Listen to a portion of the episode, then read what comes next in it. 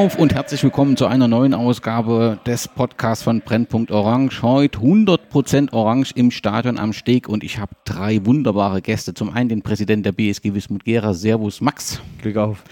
Und dann habe ich erstmals im Podcast zwei Spieler der BSG. Zum ersten den Goalgetter der vergangenen Saison, Marcel Kiesling. Glück auf. Glück auf. Schön, dass du da bist. Und Andy Haupt, der, wenn man den sozialen Medien glauben darf, ein Hundeliebhaber ist. Servus.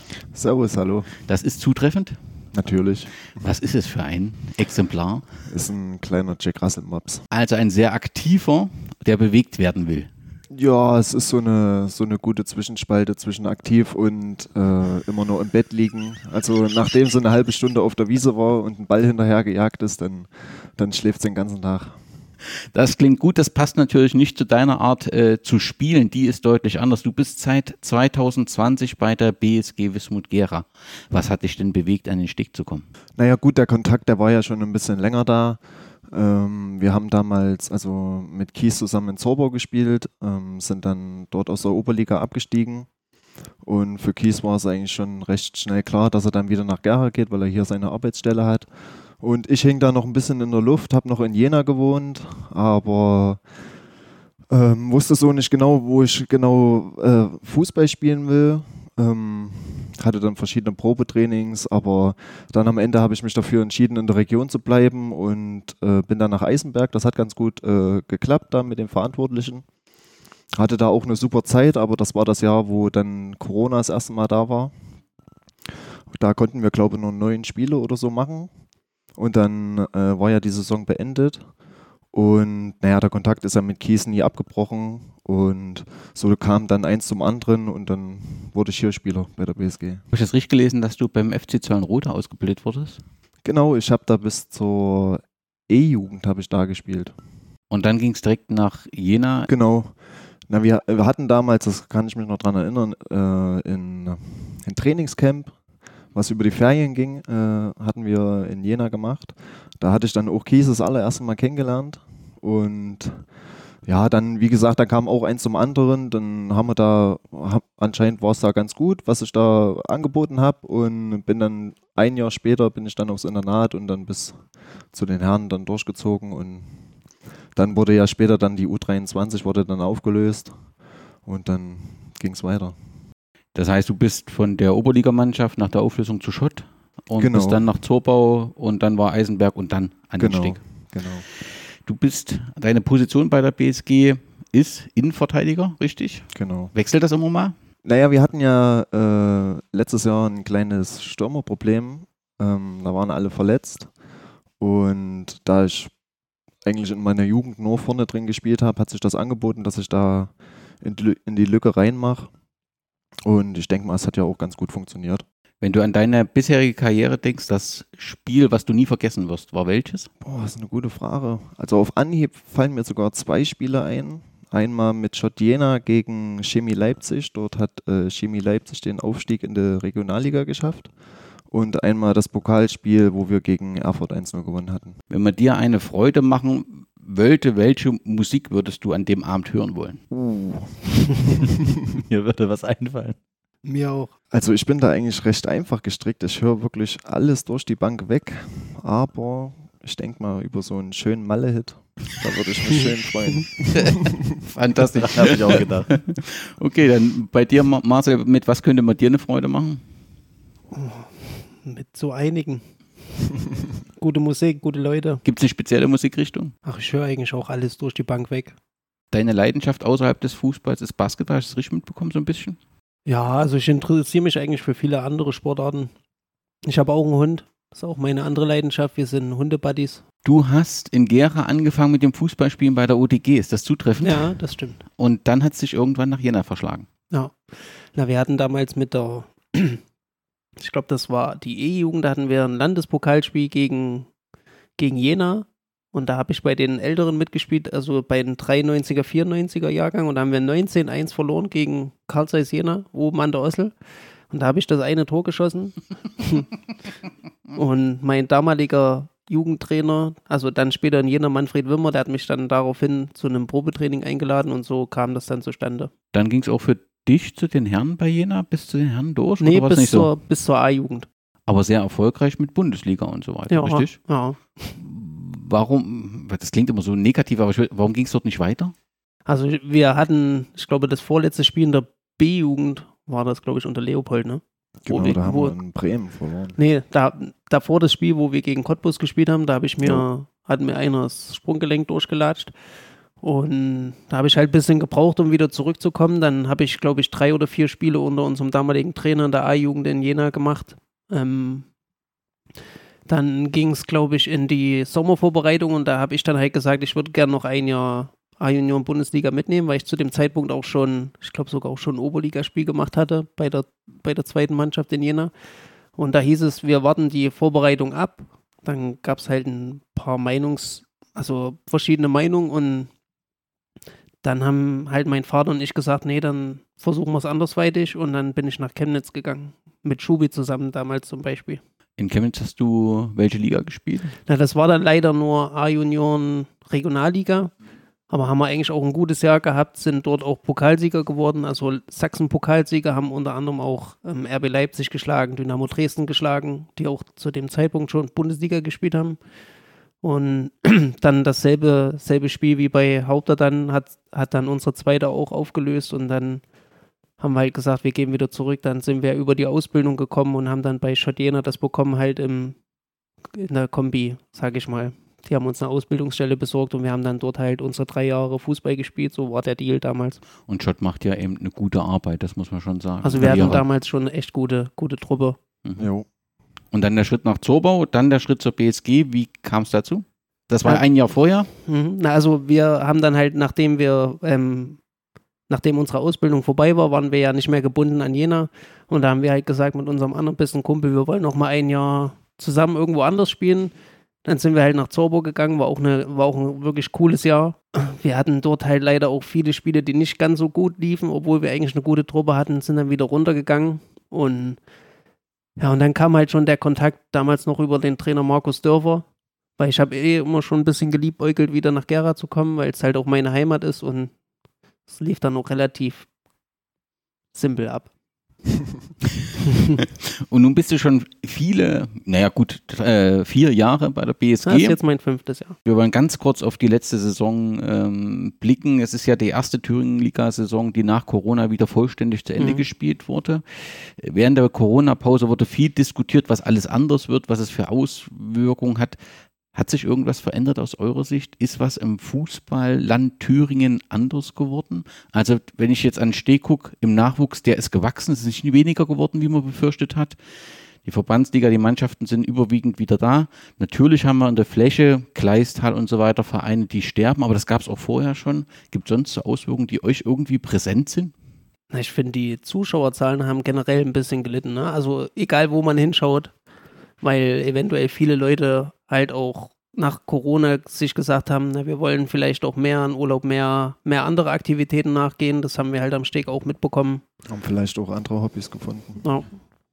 Das ist halt so das Einzige, was ich sagen würde, was, was man jetzt so mitbekommt. Also jetzt nicht nur bei uns, sondern generell auch bei den anderen, wo es immer ein bisschen mehr besucht war. Dass man merkt, dass es anders geworden ist. Ja. Aber sonst so aus Fußballersicht sage ich mal, klar war die Zeit scheiße, also man musste die Zeit irgendwie rumkriegen, aber dann, wo es endlich wieder losging, dann waren wir alle froh, dass man auch, gab es ja auch immer riesen Dramen, wo, wo sollen wir duschen, wo können wir überhaupt trainieren, dann musste im Freien trainieren, dann musste das machen, musste dies machen, aber wo das dann zum Glück alles endlich vorbei war, wir unten in unserer Kabine saßen, auf dem Platz konnten, da war dann alles wieder supi. Und so supi sind wir durch die Saison 2022, 2023 mit Max habe ich schon dis diskutiert, mit dem Trainer auch mit euch beiden noch nicht. Warum gelang es dieser Mannschaft nicht, den zweiten Meistertitel nach 1999 zu holen? Nochmal aus Sicht der Spieler vielleicht. Was, was hat gefehlt letztendlich? Klar, in der Tabelle äh, sind es ein paar Tore, die gefehlt haben, aber was hat wirklich gefehlt, dass wir da auf Platz 1 stehen? Tja, woran hat es denn gelegen? Woran hat's denn gelegen?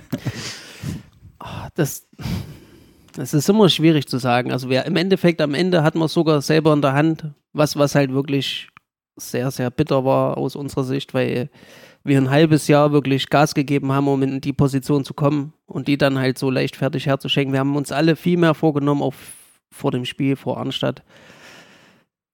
ob das jetzt das Trainerausscheiden war, kurz, kurz vor Rückrundenstart mit der geringen Vorbereitung, wo wir da eventuell schon die Spiele hergeschenkt haben, die eventuell wichtig waren. Das kann man jetzt auf einen gewissen Punkt nicht direkt festmachen.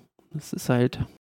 Ich finde, wir haben aber trotzdem, ich meine, in der Thüringen-Liga, das ist, das ist nicht so einfach und ich glaube, wir sind ein Verein, der über, schon über Jahre hinweg immer oben mitspielt. Also ich, ich glaube nicht, dass es irgendwo anders äh, das in Thüringen gibt, dass wir wirklich in der, in der höchsten Liga in Thüringen immer oben am Maximum mit, mitspielen. Klar, also so einfach wie letztes Jahr war es wirklich äh, noch nie. Müssen wir uns auch selber zuschreiben.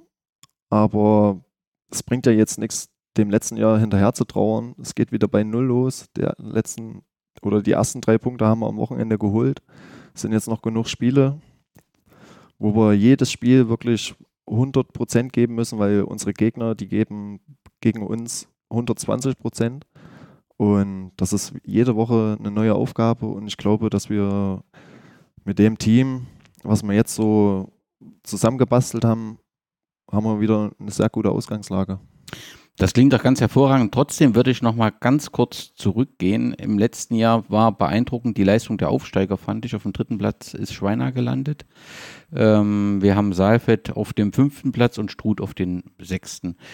Waren die Aufsteiger so gut oder sind die etablierten Vereine so schlecht? Also die Auf Aufsteiger, gegen die wir gespielt haben, ich meine, Struth kann, kann ich jetzt nicht viel sagen, weil das waren halt Spiele, die haben uns halt gelegen. Die haben wir beide für, auch für uns, sehr gut für uns entschieden. Schweiner ist halt genau so eine Truppe, die uns gar nicht liegt, weil jedes Verbandsligaspiel für uns läuft ja so ab, wir versuchen das Spiel zu machen. Die Gegner stehen tief und die hatten halt gute Leute, haben gut gekontert und das lag uns halt bisher noch nie. Wer war der andere Aufsteiger? Seifeld. Da haben wir eigentlich auch beide Spiele klar für uns entschieden, beziehungsweise eigentlich auch ohne Probleme. Aber man sieht halt, dass so viel Unterschied zwischen den Ligen nicht ist. Also wir hatten zum Beispiel auch im Winter dieses Vorbereitungsspiel gegen Neustadt, die jetzt auch aufgestiegen sind, die können alle schon gut kicken. Ja. Die haben auch eine, eine gewisse Euphorie, gerade wenn die hochgehen. Es ist für einen Aufsteiger in der ersten Saison, finde ich, sogar immer noch einfacher, ähm, ich glaube, für die wird das zweite Jahr wird es schwieriger.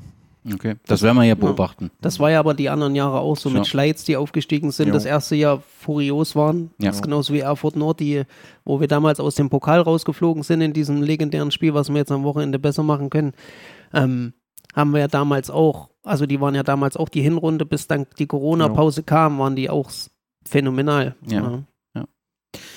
Ja äh, wenn man die Tore anguckt, dann haben wir historische 104 Tore erzielt in 30 äh, Spielen. Nach meiner großen Recherche habe ich, also nach, großen, nach meinem Durchklicken habe ich nicht nochmal gefunden, dass das jemals schon passiert ist.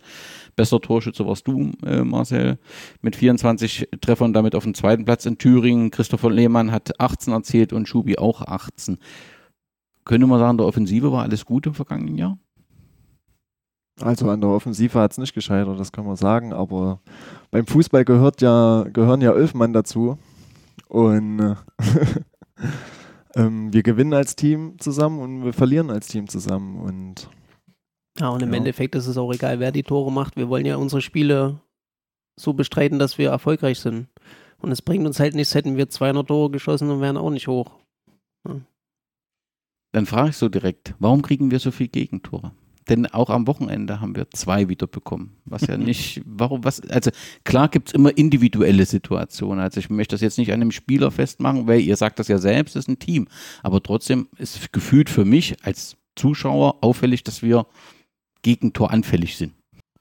Ja, also ich, ich finde, dass gerade bei uns, ich meine, wir haben eine sehr offensive Spielweise. Wir wollen möglichst sehr viel Fußball spielen klar, es ist einfach, das Ding hinten anzunehmen und 50 Meter nach vorne zu schlagen.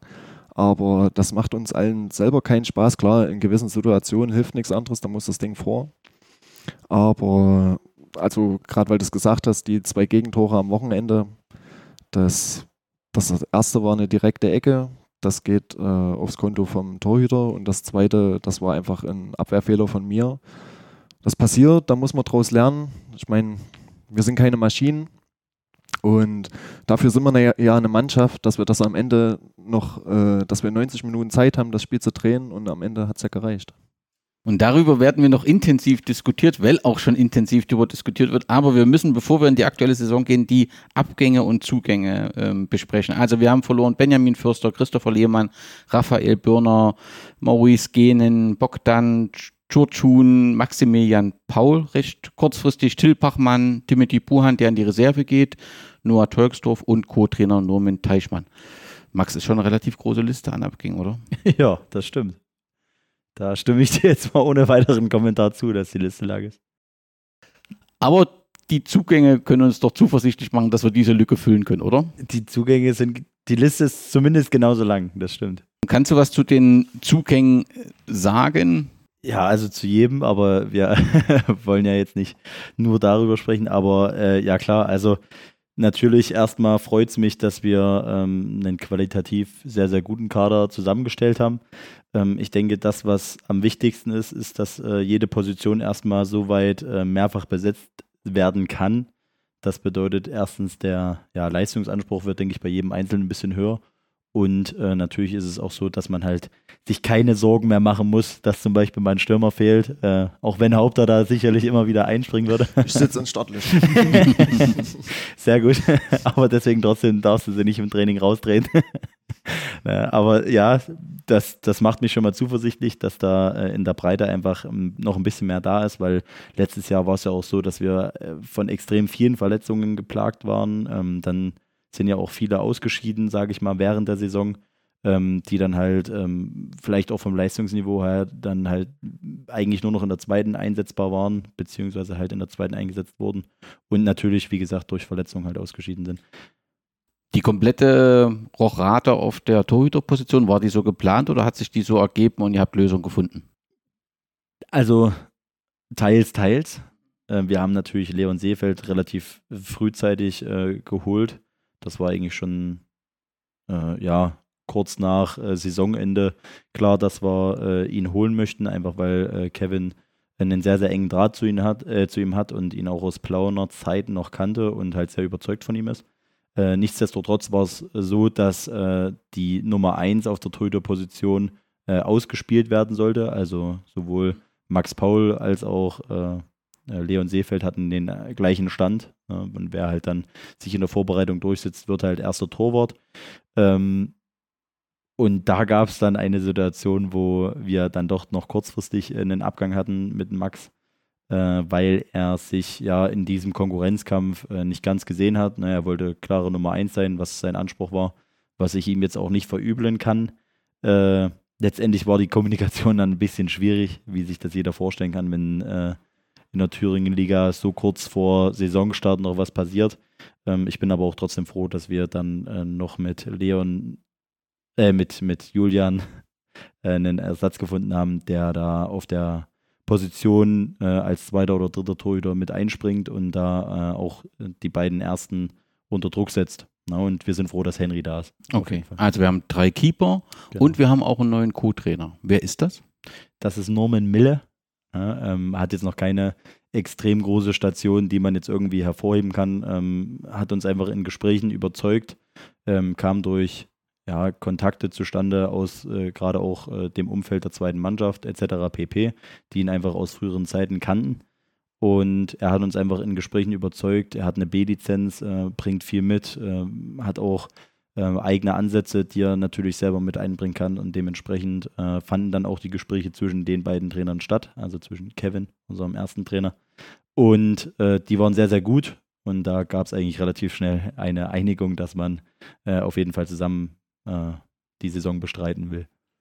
Ein, ein auffälliger Neuzugang oder über den viel in den, in den sozialen Medien, so in den speziellen Gruppen diskutiert wird, ist James Kevin. Max, was macht dich so sicher, dass James Kevinar und die BSG Wismut Gera ein gutes Team sein können. Ja, also ich kenne ihn ja selber aus meiner Kindheit tatsächlich. Wir haben beide mal bei Greiz gespielt. Ähm, wir hatten halt als junge, junge Kerle immer so ein bisschen äh, unsere Probleme miteinander, aber das war ganz, äh, das ist jetzt alles aus der Welt. Also er ist äh, ja ein sehr zugänglicher Mensch. Ähm, Kevin kennt ihn auch aus Greizer Zeiten noch sehr, sehr lang, hat auch ähm, ja, viele Höhen und Tiefen mitgemacht, ähm, auch was die, seine persönliche Karriere angeht. War ähm, auch von Verletzungen geplagt, hatte teilweise auch äh, krankheitsbedingt viel verpasst, ähm, hat viel gesehen, auch schon. Ähm, bei uns ist das Ziel jetzt einfach nur mit ihm und gerade auch mit Kevin als Trainer, dass wir ihn da halt erstmal ähm, eine Sicherheit geben, dass er wirklich äh, einfach ein Spieler ist, äh, auf den wir extrem viel Lust haben, der viel, viel, extrem viel mitbringt, rein sportlich gesehen. Er soll jetzt eine Konstanz äh, entwickeln, dass er eine komplette Saison einfach durch, durchzieht ohne äh, große Einschläge. Er soll uns auch in den nächsten Jahren äh, noch helfen und halt mal wirklich so sein Leistungsniveau entfalten. Ja, und das ist, das macht mir auf jeden Fall Lust, das zu sehen, wie es auch jetzt in der Vorbereitung war. Er hat extrem viel getroffen, ist extrem wichtig für eine Mannschaft. Und äh, ja, ich glaube, gerade mit Kies vorne drin macht das schon extrem viel Spaß, den beiden zuzugucken. Das wäre wunderbar, wenn das klappt. So eine große Zahl von Zugängen und Abgängen hätte man das Gefühl gehabt, so eine Vorbereitung, da darf es auch mal rappeln. Nur hat es bei uns überhaupt nicht gerappelt. In 2-2 in Grimma, wir gewinnen bei Thüringen Jena 5 0, wo wir auch schon mal im Pokal rausgeflogen sind. Gewinnen Kreiz 3 1 und gegen die Meraner SV 5 1. Marcel. Radefeld hast du vergessen. Da haben wir gespielt. 11 zu 0. Das hatte ich, ist mir kurz entfallen. Also, Danke. Nur, nur für die Statistik. ist, also. nicht, ist nicht ganz unwichtig, ja. Warum funktioniert es so gut? Also, das erste Spiel gegen Grimma war ich selber überrascht, wie wir auch als Team aufgetreten sind, gerade weil wir auch noch gar keine Vorbereitung hatten. Da haben wir aber gesehen, wo wir hinkommen können, gerade auch wenn wir unser Spiel ein bisschen anpassen, weil in dem Fall war es ja zum Beispiel, dass Grimma das Spiel macht und wir hinten drin stehen. Ne? Ja, und die anderen Spiele, ich meine, wir haben halt immer bunt durchgewechselt, keiner hat länger als 45 Minuten gespielt. Wir sind halt eine Truppe, die trotzdem weiter hungrig bleibt. Ne? Wir wollen jetzt nach fünf Jahren endlich mal das Ziel erreichen und auch mal oben stehen. Darauf arbeiten wir drauf hin. Das heißt, wir rufen das Projekt 25 aus. 25 Jahre nach dem ersten Meistertitel wollen wir den zweiten, Max? Ich tue mich damit immer schwer, das weiß, denke ich jeder. Ähm, ich, mein Ziel war ganz klar oben mitspielen. Ähm, wir geben natürlich aber trotzdem der Mannschaft die, den Raum, den sie braucht. Gerade bei so vielen Neuzugängen, so einem extremen Umbruch ist es, denke ich, erstmal wichtig, da jetzt keinen zusätzlichen Druck aufzubauen. Ähm, vom Verein ist die Zielgabe, das mitzunehmen, was geht. Ja, also jedes Spiel so anzupacken, als ob es das letzte wäre und äh, ja, dann schauen wir einfach am Ende, wofür es reicht. Ich nehme mir die Zielstellung von Kies und sage, wir wollen mitspielen, das gefällt mir gerade besser. Also ich sage nicht, dass es mir nicht gefallen würde, ne? Das, das, das muss ich dazu sagen. Ich verstehe das völlig, als Präsident darf man das so sagen. Andy, wie ist dein Eindruck von der Vorbereitung? Also ich war auch überrascht, dass wir wirklich konstant die Vorbereitung durchgezogen haben. Es liegt aber auch, denke ich mal, daran, dass wir ein sehr großer Kader waren und am Ende hat natürlich keiner Lust, am ersten Spieltag auf der Bank zu sitzen. Und deswegen auch da nochmal Hut ab. Es hat wirklich jeder super mitgezogen. Ob das hier die Trainingseinheiten am Steg waren oder das Trainingslager dann in Werdau. Also es war alles super. Das klingt doch ganz hervorragend. Nun sind wir in die Saison gestartet. Vielleicht nochmal, wer sind denn die Favoriten auf den Staffelsieg? Ich nehme an, die Absteiger aus der Oberliga ist klar mit Farner Höhne und Nordhausen. Gibt es sonst noch jemanden, den man auf dem Zettel haben muss aus eurer Sicht? Also, ich finde, die Thüringen-Liga einzuschätzen ist irgendwie jedes Jahr ganz, ganz schwierig. Also, es gibt wirklich Außenseiter, wo man denkt, naja, gut, die werden sich irgendwo im unteren Mittelfeld vielleicht einpendeln. Aber die haben dann so einen Lauf, gerade wie Schweiner letztes Jahr, absolut unangenehme Truppe. Die wissen, was sie können und dann am Ende waren sie Dritter, waren sie, glaube ich. Dritter ja, ja, oder Vierter, ja, ne? Also ist schon Wahnsinn.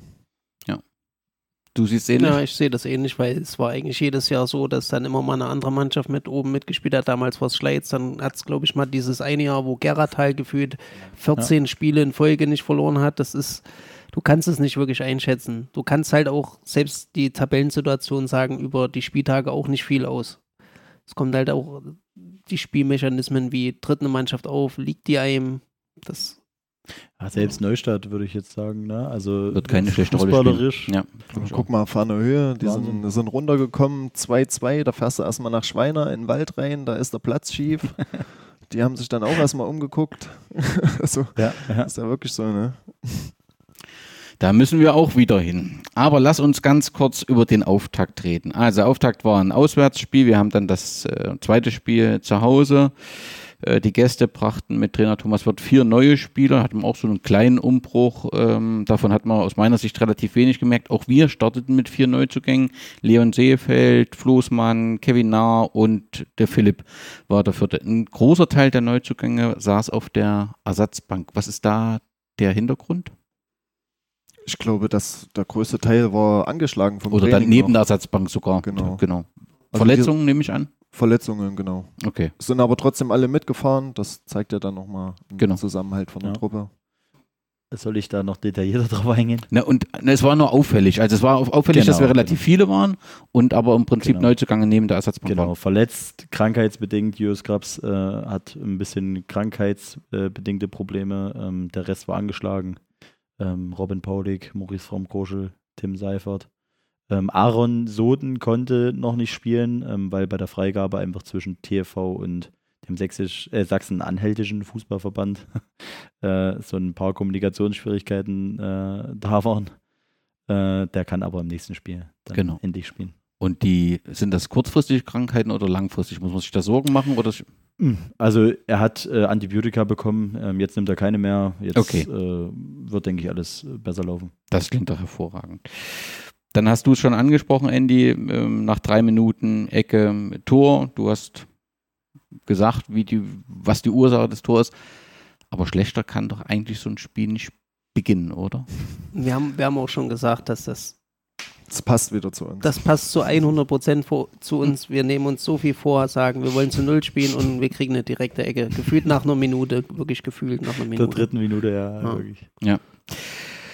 Gut, die Ursache alles besprochen. Dann merkte man aber, die BSG will auf den Ausgleich. Also das hatte ich zumindest äh, das Gefühl. Und dann gab es auch den entsprechenden äh, Kopfball, der zum Ausgleich äh, führte nach einer Ecke.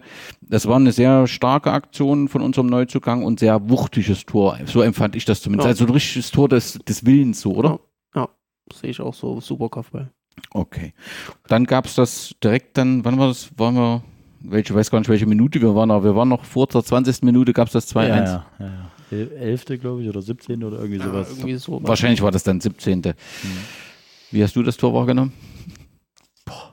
Also, ja, klar, das passiert, denke ich mal, dass man sich verdribbelt. Also, oder es, es war, glaube ich, beim Zurückziehen vom Ball oder sowas. Ja, Nee, ich, äh, der, der Leon hatte mich angespielt und ich habe eigentlich gedacht, dass ich sehr, sehr viel Zeit habe, Ja, ja, weil ja. eigentlich sonst sind sie auch nicht vorne drauf gegangen, Genau. aber der war ein bisschen näher, hatte halt nicht geguckt. Und dann war ich so in meinen Gedanken, habe so überlegt, naja gut, gehe ich jetzt ins 1-1 und mache nass, aber wenn ich da einen Ball verliere, dann äh, ist er auch schlimm und dann wollte ich ihn zurückspielen und ja, dann kam halt eins zum anderen, hat man angeschossen, dann hat Leon vielleicht auch ein bisschen gezögert, ja, so, das wollte ich gerade noch sagen. soll ich ja. rauskommen, soll ich ihn halten und ach, und dann war es dann eh schon vorbei. Ja, Aber- das passiert, aber ja, was willst du machen? Ja, wir haben gesagt, beide haben jetzt ihren Bock für die Saison weg, also alles gut. Wir haben am Ende gewonnen, das ist das Einzige, was Genau. zählt, denke ich. Ja, wobei man auf der Gegenseite halt auch sagen muss, dass Martin Fiss, ähm, der ja zu den älteren Spielern gehört, ähm, auch eine starke Leistung äh, gezeigt hat und ja, Zeit- Wahnsinn, ja. Das war immer sehr beeindruckend. Es gab dann das 2 zu 1 wieder nach einer Standard-Situation. du warst, Marcel, kann man sagen, dass die Standards so unsere Stärke beim Auftaktspiel waren? Also sie haben uns auf alle Fälle im Spiel gehalten. Ja. Kann man so sagen. Wie hast du das 2-2 wahrgenommen? Ja, also ich denke, die Variante ähm, Kies auf, auf 1 äh, war letzte Saison schon gefährlich. Tatsächlich aber die, die Standardstärke, ich, ich weiß nicht, woher es kommt, so, so oft trainiert man es eigentlich ja nicht, ne? Äh, aber unter Kevin weiß ich nicht, da, da will jeder noch ein bisschen mehr wahrscheinlich, keine Ahnung. Ja, ich meine, sonst haben wir ja Schubi, der die Standards schlägt und Ja. Schubi, es gibt eigentlich, wenn man die ganzen Ligen betrachtet, vielleicht bis zur Regionalliga kaum Das besseren Spieler, der die Standards so schlägt. Ja. Ich meine, jetzt am Wochenende war es Jake, also James Kavanaugh. oh, also es kann halt auch mal für uns gut sein, dass wir vielleicht mal, wenn, wenn wir merken, die stehen tief, weil die haben ja auch mit einer Fünferkette gespielt, das war sehr eng, dass man Ja. halt auch über Standards dann auch zurückkommt. Und so viele Spiele, wo wir zweimal in Folge in Rückstand geraten sind in den letzten Jahren, haben wir nicht gewonnen. Ja. Ja, richtig. und man ist immer zurückgekommen. Nach 45 Minuten hatte ich das Gefühl, das ist ein Spiel auf Augenhöhe. Habe ich äh, die falsche Augenhöhe gehabt oder habt ihr das auch so wahrgenommen?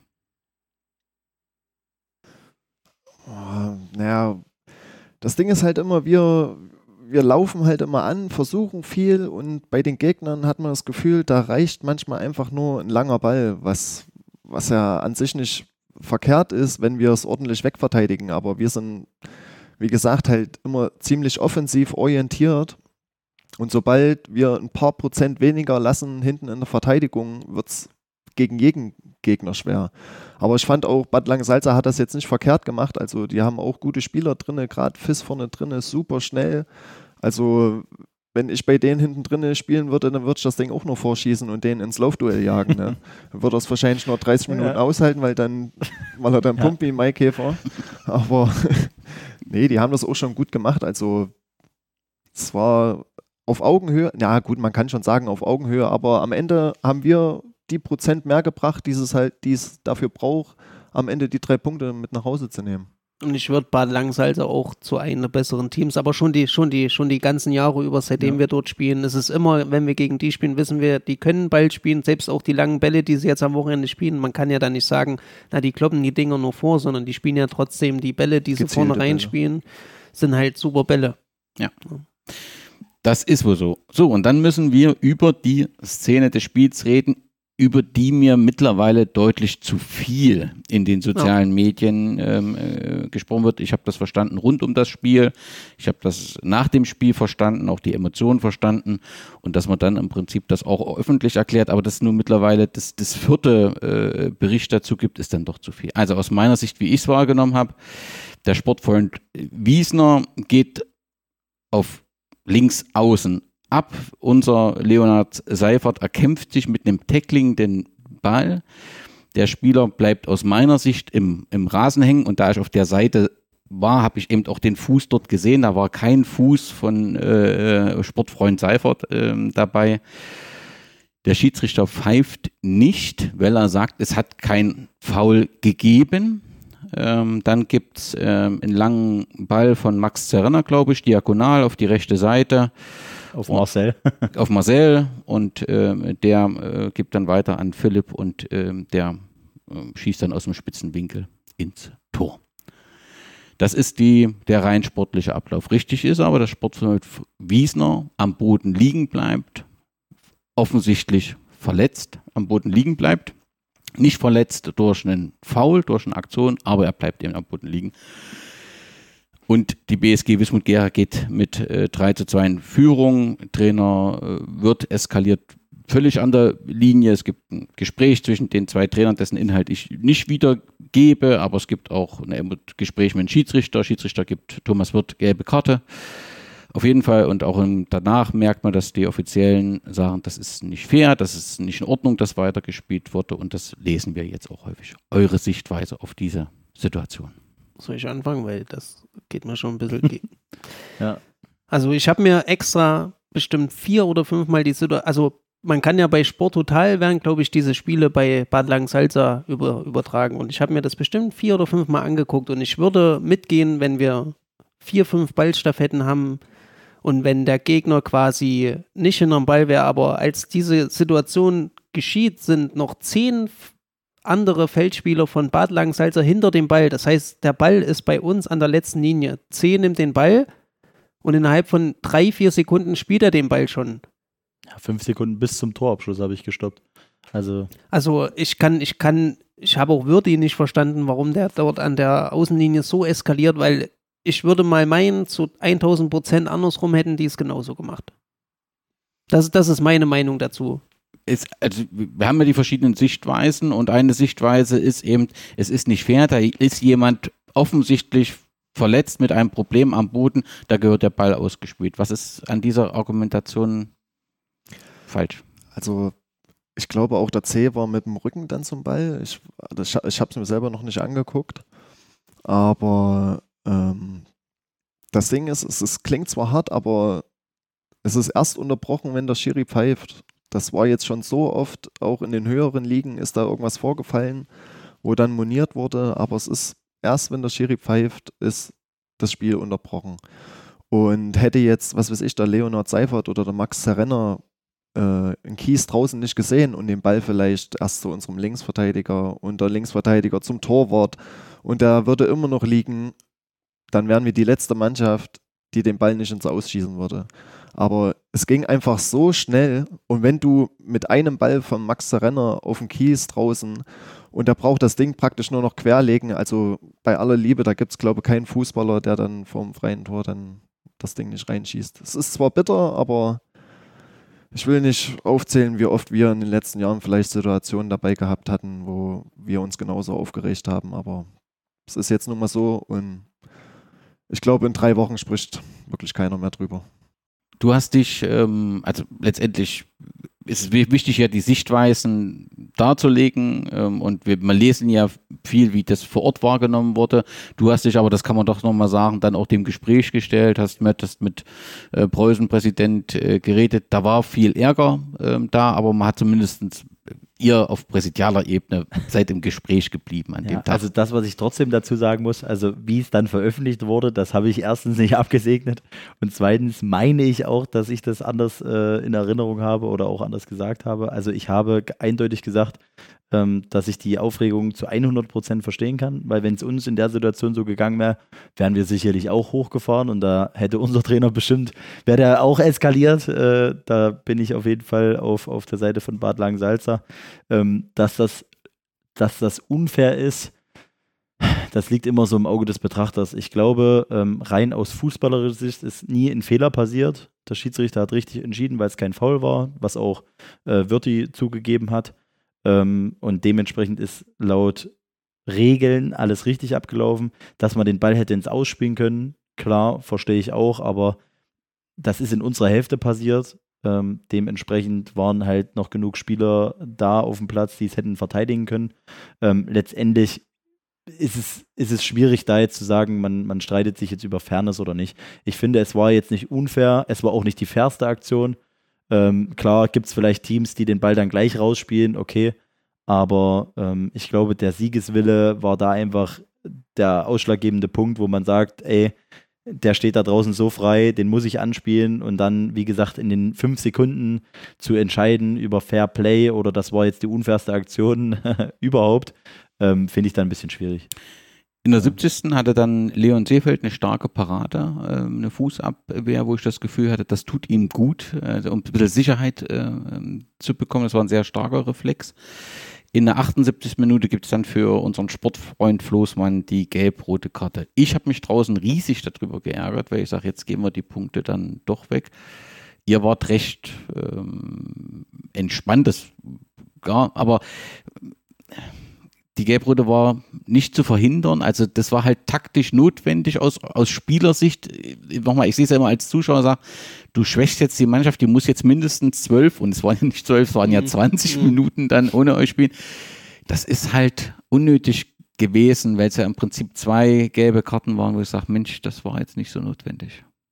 Ja, ne, da, gerade bei der zweiten gelben Karte, das ist ja immer so ein Thema. Wann macht man ein taktisch, taktisches Foul oder nicht? Ich meine, hätte er jetzt weiterlaufen lassen und wir hätten ein Gegentor gekriegt, dann hätten wir gesagt, Mensch, Warum? Flosse, Musste ziehen. mach den lang, ne? Aber jetzt hat er dann halt die gelbe Karte gekriegt. Das ist schade, weil er dann äh, gegen Saalfeld fehlt, aber ähm, gerade die, die restlichen Männer, die dann auf dem Feld waren, die waren dann, glaube ich, noch ein bisschen mehr gepusht, das jetzt über die Zeit zu bringen.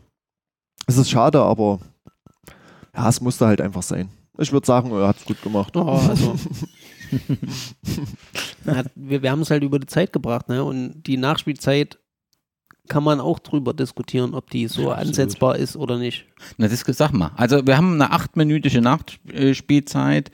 Also er hat das auch mehrfach äh, auf die Uhr gezeigt. Klar ist nicht jeder Einwurf flüssig gelaufen, wenn ich das mal so vorsichtig sagen kann von unserer Seite.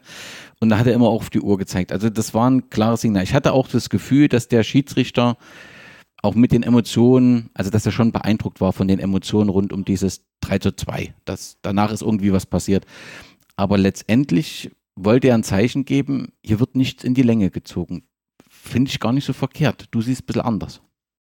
Also so wie ich das gehört habe, ähm, dadurch, dass es, also mal um zurückzurudern, erste Halbzeit gab es keine einzige Minute Nachspielzeit. Dort Ja, stand stimmt. es 2-2, stand Ja, es? ja, ja. 2-2 stand es. Und ja, es sind vier Tore gefallen. Und dort hat man, haben wir ja auch gemerkt, die lassen sich immer Zeit bei ihren Einwürfen, bei ihren Abstößen. Der Torhüter lässt sich immer viel Zeit dort gab es keine Nachspielzeit und als diese achtminütige ähm, Nachspielzeit Mhm. angesagt wurde, hieß es irgendwie, dass sie das von der ersten Halbzeit mit drauf tun. Ja, also, also ich, ich hatte noch so eine Aussage von wegen, äh, aufgrund der Tore, die gefallen sind, äh, und aufgrund der Rudelbildung gab es jetzt so eine lange Nachspielzeit, aber die Rudelbildung war jetzt nicht so lang, das waren vielleicht zwei, drei Minuten oder sowas.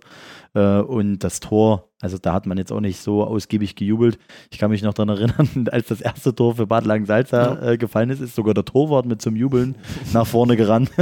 Oh. Und also, also da hätte ich auch mindestens drei, vier Minuten verstanden, aber das dann in der zweiten Halbzeit so ausufern zu lassen mit acht Minuten, habe ich jetzt nicht ganz nachvollziehen können. Aber Ja. es gab bestimmt Gründe dafür, warum man das vielleicht so macht. Ich will jetzt hier niemanden äh, den schwarzen Peter zuschieben. Ne, es war schon besonders. Also ich glaube, das kann mich nicht erinnern, dass man so eine Nee, lange. Ja, ich kann mich auch, also ich kann es auch nicht verstehen im Vergleich zur ersten Halbzeit. Also wenn man das so gesehen hätte Das wie in der ersten Halbzeit, dann hätte es vielleicht eine Minute Nachspielzeit gegeben. Ja, ja. Aber naja. Aber es war schon ordentlich Druck da. Letztendlich haben wir nicht in der zweiten Halbzeit, außer das Tor, hatten wir nicht noch eine wirkliche Torchance. Und da war schon die letzten Minuten, da musste man als Wismut-Fan schon zittern. Euch ging das nicht so. Ja, Na, wie, wie, wie eine klassische Auswärtsmannschaft halt ihre Siege holt. Es gab auch schon Spiele, da haben wir das verloren. Ja, also man, Ja, man also muss ja sagen, sagen. also wir, wir haben uns trotzdem wieder sehr viel vorgenommen. Wir sind letztes Jahr knapp, knapp gescheitert. Das ist jedes Jahr ein, also nochmal was ganz anderes, weil wir haben halt den Druck, weil wir selber auch das an uns stellen. Wir wollen oben mitspielen, wir wollen irgendwann auch das Ziel erreichen.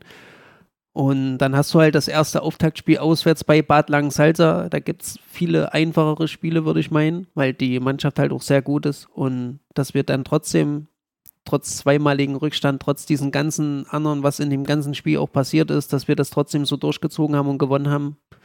Da ist ein Haken dran. Auf zum nächsten. Aber die letzten 15 Minuten, die gingen schon sehr langsam von der Uhr. Ja. Also es kommt halt dann immer wie eine Ewigkeit das vor, war so. wo dann der Schiri dann endlich Ich muss sagen, Greifer und Jimmy, die haben dann echt noch ein bisschen was rausgeholt, ne? nochmal ein paar Bälle festgemacht. Aber.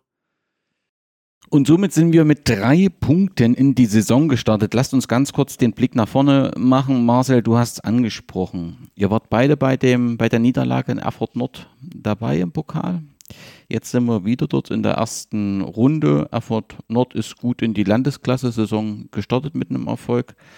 Warum muss ich keine Angst haben, wenn ich an das erste Pokalspiel denke, Marcel?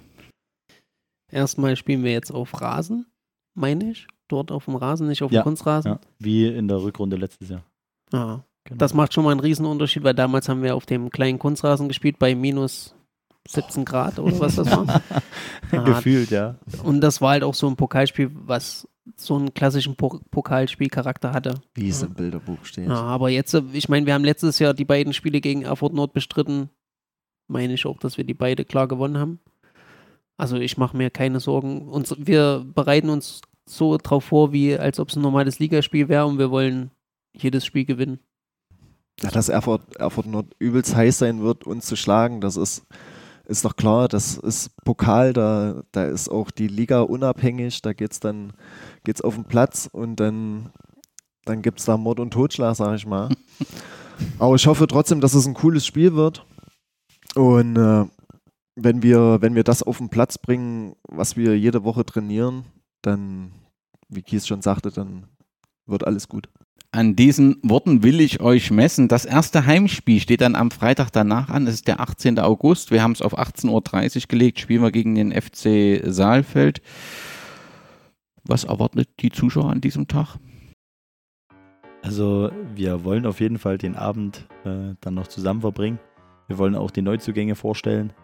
Ähm, also für jeden, der sich da irgendwie noch ein bisschen äh, Zeit freischaufeln kann äh, vor der Schuleinführung, ähm, der ist da sehr, sehr gern gesehen. Und ansonsten äh, denke ich, ist das ein schöner, ja, augusttäglicher Freitag-Fußballabend, würde ich sagen. Also da sollte eigentlich jeder den Weg zu uns finden. So ist es. Mit dem FC Saalfeld steht ein starker Aufsteiger der letzten Saison. Ähm, spielt ja am Steg, den haben wir ja schon mal im Pokal dort ähm, begegnet, haben dort ähm, gespielt, damals als wir ins Finale eingezogen sind.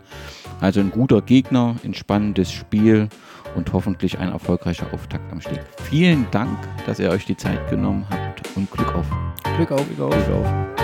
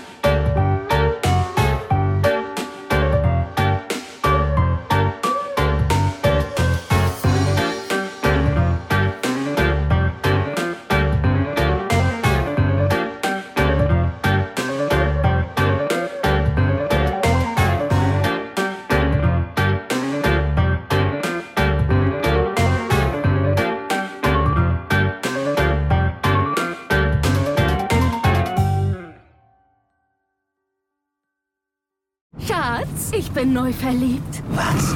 Da drüben. Das ist er. Aber das ist ein Auto. Ja, eben. Mit ihm habe ich alles richtig gemacht. Wunschauto einfach kaufen, verkaufen oder leasen. Bei Autoscout24. Alles richtig gemacht. Wie baut man eine harmonische Beziehung zu seinem Hund auf? Puh, gar nicht so leicht. Und deshalb frage ich nach, wie es anderen Hundeeltern gelingt, beziehungsweise wie die daran arbeiten.